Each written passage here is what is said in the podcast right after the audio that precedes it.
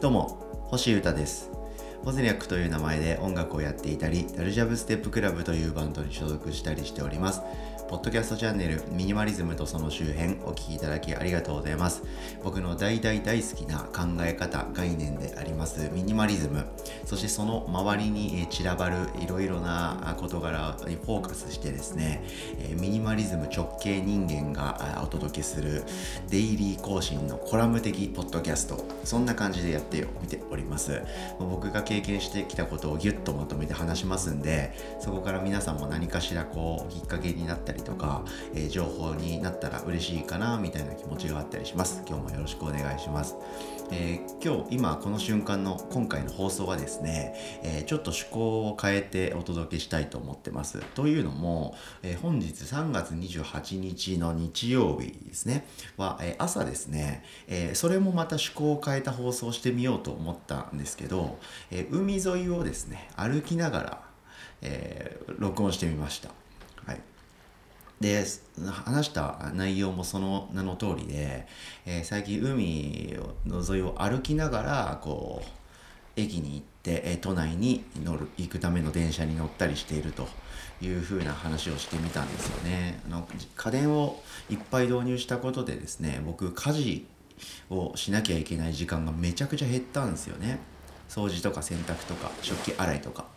あそういった時間が余っちゃってってる今があるんでその浮いた時間でですね、えー、駅に直結するルートではなくやや遠回りなルートで、えー、海沿いを歩いて、まあ、散歩がてら、えー、行くことになりましたという感じの話をしたんですけどそれさっき僕自分の放送を聞いてみたんですけどあのスマホに電話しながら海沿いを歩いていたみたいな様子でですねポッドキャストを録音してたんですけどやっぱさすがにちょっと音が悪すぎました。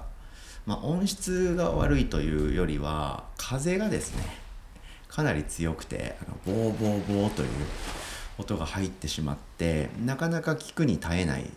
瞬間も多いエピソードになっておりました。なのでですね、えー、都内での予定を終えて、えー、サウナも浴びてですね、えー、最高の状態で今僕帰宅しまして、えそれをですねもう一度部屋の中の、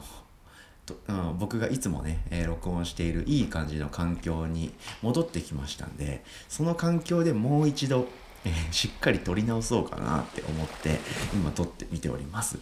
なのでですねこのエピソードは、えー、何重にも趣向を凝らしてよくわかんないことになった先の放送となっております。いつもね、このパソコンの作曲ソフトで録音して、マイクはですね、コンデンサーマイクで音を拾って通るようになって、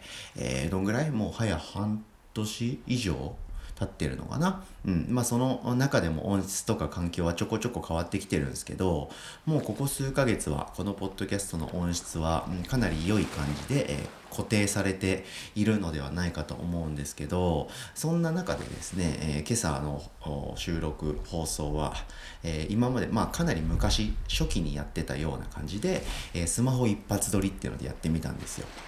で海のですね波の音とかがさあさあ聞こえて調子いいかなって思ってたんですけど全然風が今日強かったんですよね、まあ、天気は良かったんですけど風のせいでですねその穏やかな放送が僕の狙ってたことと全然できなくて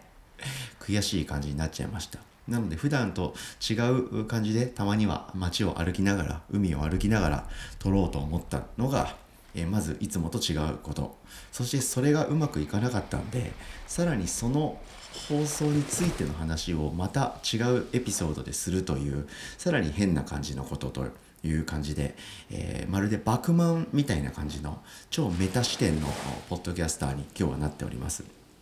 はい、という感じで。えなので何の話こいつしてんのって思う方はですね、1個前の放送を30秒ぐらい聞いてもらって戻ってきてもらうといいかもしれないです。僕はですね、えー、家電を導入したことでライフハック的に、えー、新たなミニマリズムを突き進もうとして、その話をしようとしてたんですけど、あまりにも風の音とかがボーボー入りすぎているというのと、いつもの録音環境に対して音が割りすぎたということで、えー、これはちょっと視聴者0人になっちゃうかなと思いましたんで、撮り直しました。という感じで、えー、経緯報告に5分も使ってしまいました。まあまあポッドキャストは毎日やっていくことですしなんか直接的に、えー、僕がビジネスっぽくやってるものではないので、まあ、Vlog とちょっと近いというかはい、音声ブログみたいなノリもありますので、えー、気軽にやっていこうかなという気持ちが僕の中で増してきてますんで、皆さんももう何かのながら聞きな感じで、この放送を聞いといてもらえたらすごく嬉しいかななんて思っております。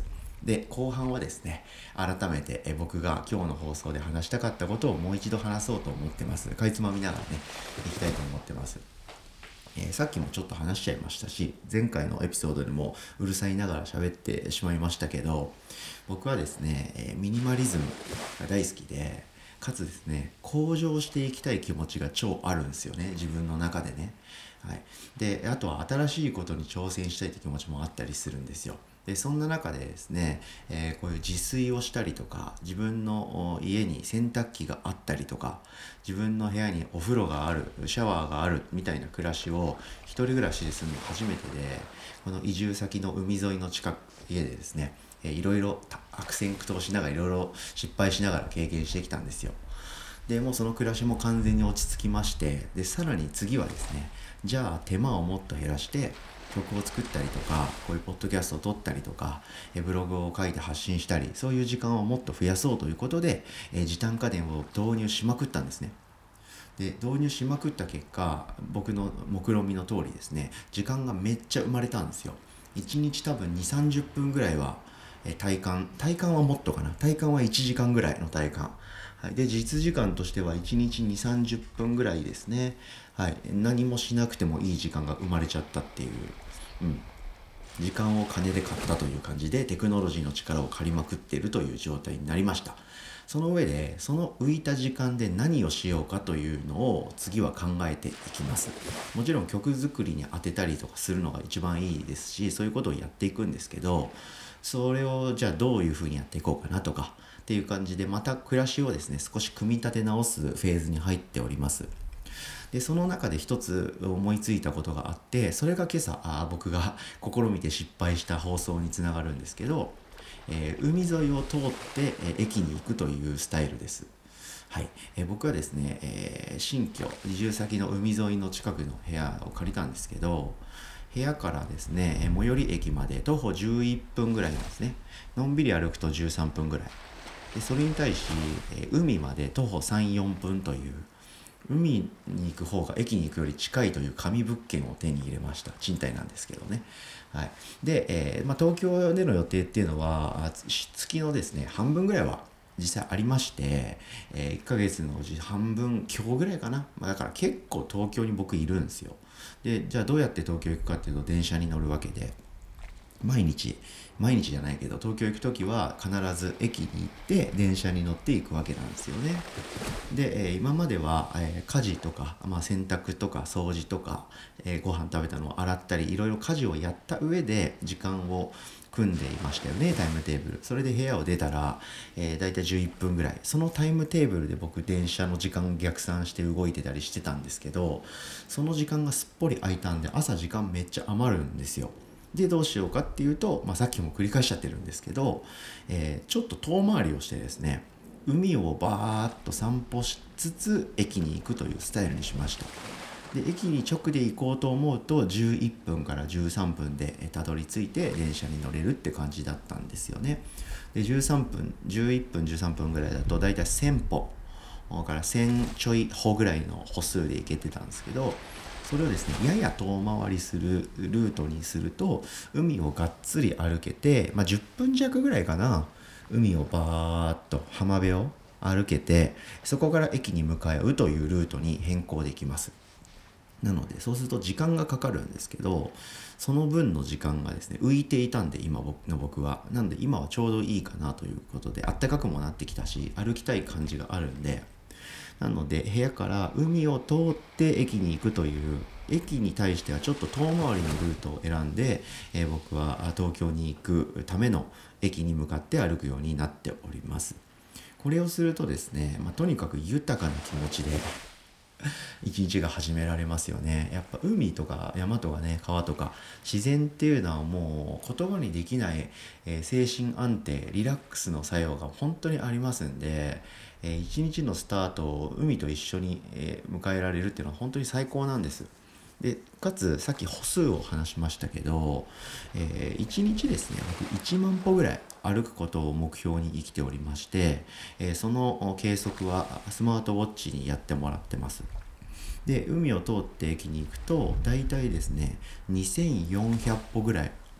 の歩数を朝一でも確確保できるんですね。で、えー、帰りも例えばそのルートで帰ってこようもんならもうその時点で5000歩ですよね。でちょこっとジョギングとかしたらもうさらに2 3 0 0 0歩入りますんであとはちょこちょこと、え、日々の動きをしていると1万歩ぐらい達成できちゃうと。こういうことでですね、えー、リラックスして心の作用もいい感じになる。し、えー、浮いた時間を有効に活用できているし散歩してること自体が気持ちいいそして、えー、1日1万歩歩くという目標に近づけるということで体の健康的にもいいということで